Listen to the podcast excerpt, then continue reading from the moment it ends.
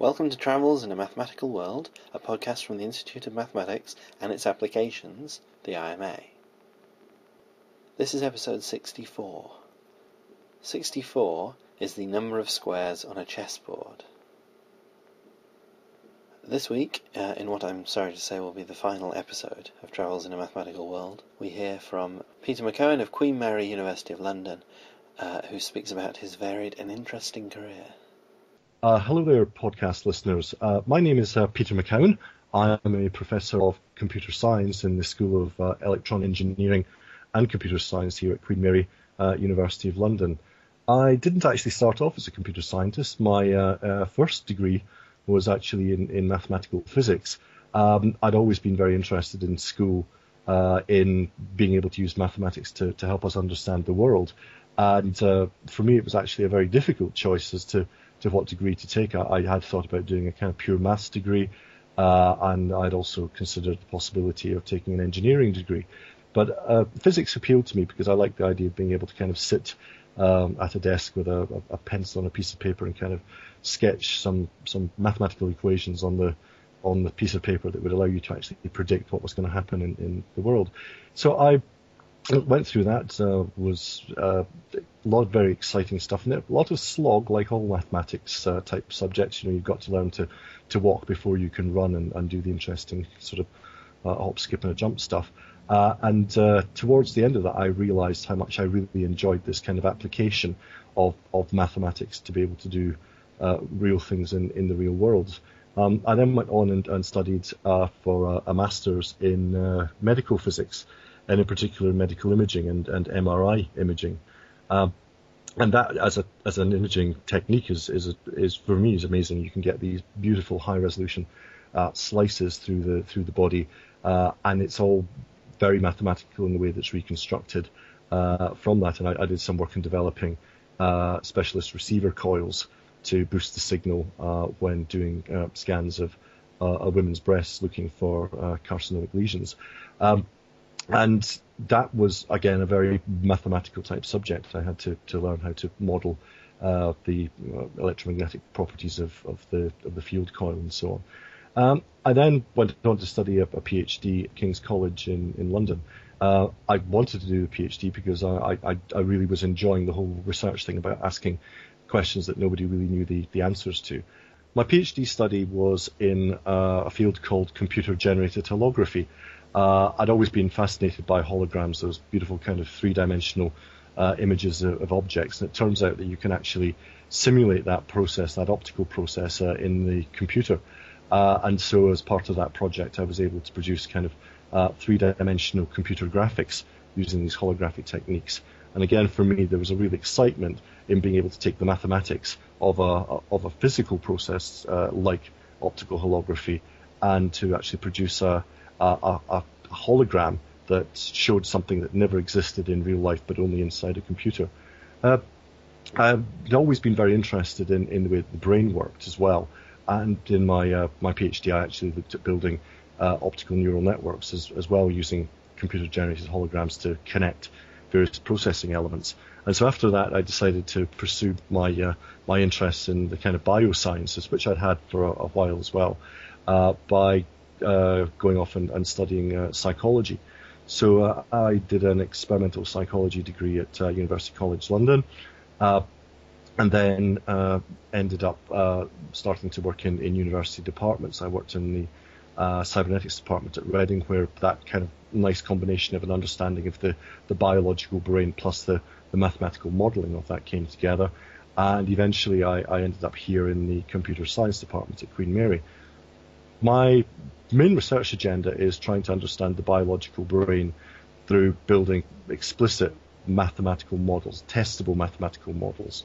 And some of the, the most uh, worthwhile things I think I've ever done, uh, and certainly some of the most enjoyable, were the ability of some of my computational models, my mathematical models, to predict new optical illusions. And again, optical illusions are those uh, marvelous little kind of you know nature's magic tricks uh, where your brain is looking at something and, and it just makes a mismeasurement on it.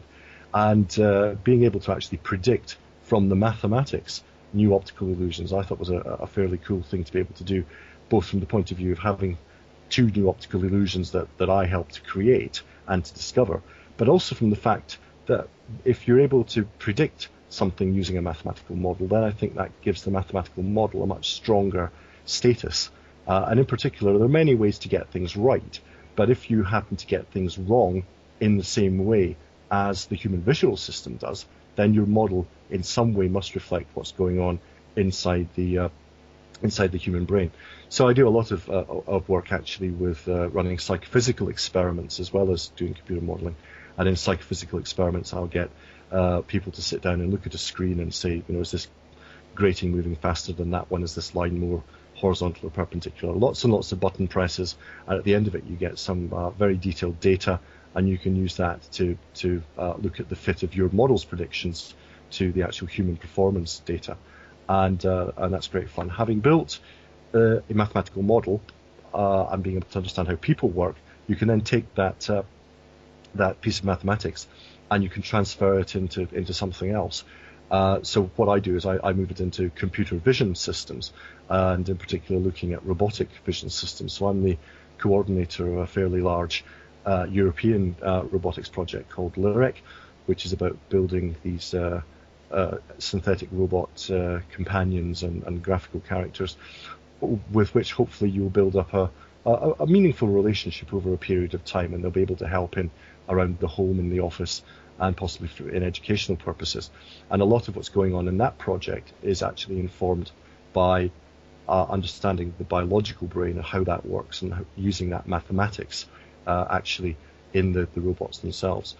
I'd always been, since I was a kid, interested both in, in, in science generally, but also uh, I had a, a, and I still have a lifelong passion for uh, magic and, and conjuring, and uh, I'm a fairly amateur uh, amateur magician. But uh, one of the things that I've found particularly uh, enjoyable and also very worthwhile is the, the fact that I can use uh, self-working magic tricks, mathematically based magic tricks, to actually teach uh, school students some fairly fundamental mathematics. So uh, I'm involved in a project called Computer Science for Fun, which was developed with a colleague of mine, Paul Curzon, and one of the most popular parts of that, along with the magazine and the website, is our Magic of Computer Science shows.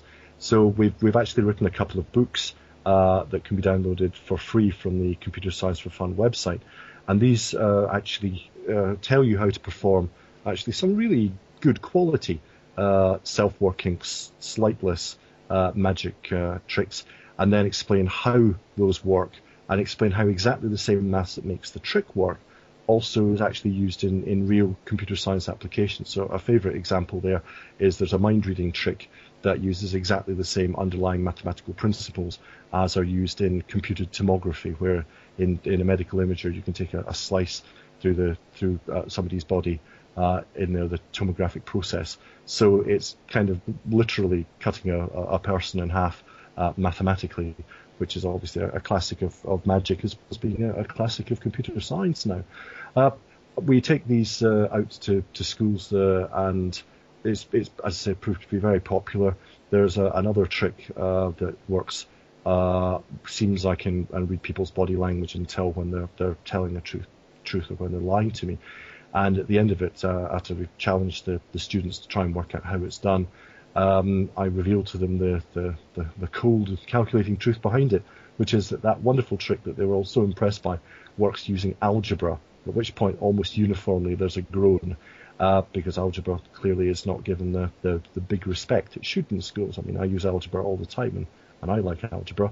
But uh, when you then go through and explain how the trick works, because it's something that I can make explicit that the number of red cards in this pile is unknown, so let's call it X, and so on. And it's just a very simple process by which you go through and make a, a simple substitution.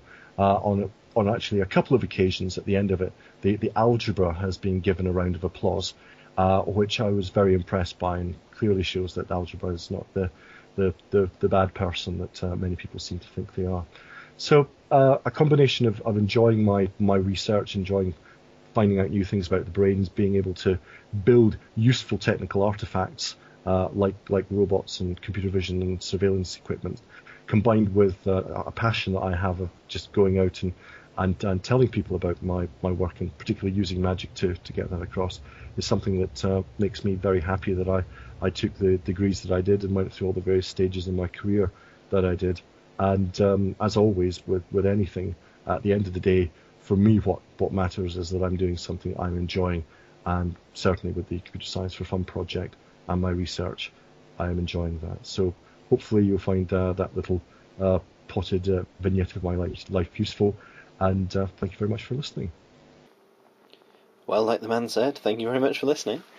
Uh, I'll put some of the links that Peter mentioned there in the show notes for today's episode. So you can find out more about the podcast, get show notes relating to each episode, and download the full set of 64 episodes by visiting www.travelsinamathematicalworld.co.uk. You can find out more about the Institute of Mathematics and its applications by visiting www.ima.org.uk. And you can find me on the web by visiting peterrowlett.net. Rowlett is R-O-W-L-E-T-T. Thank you very much for listening.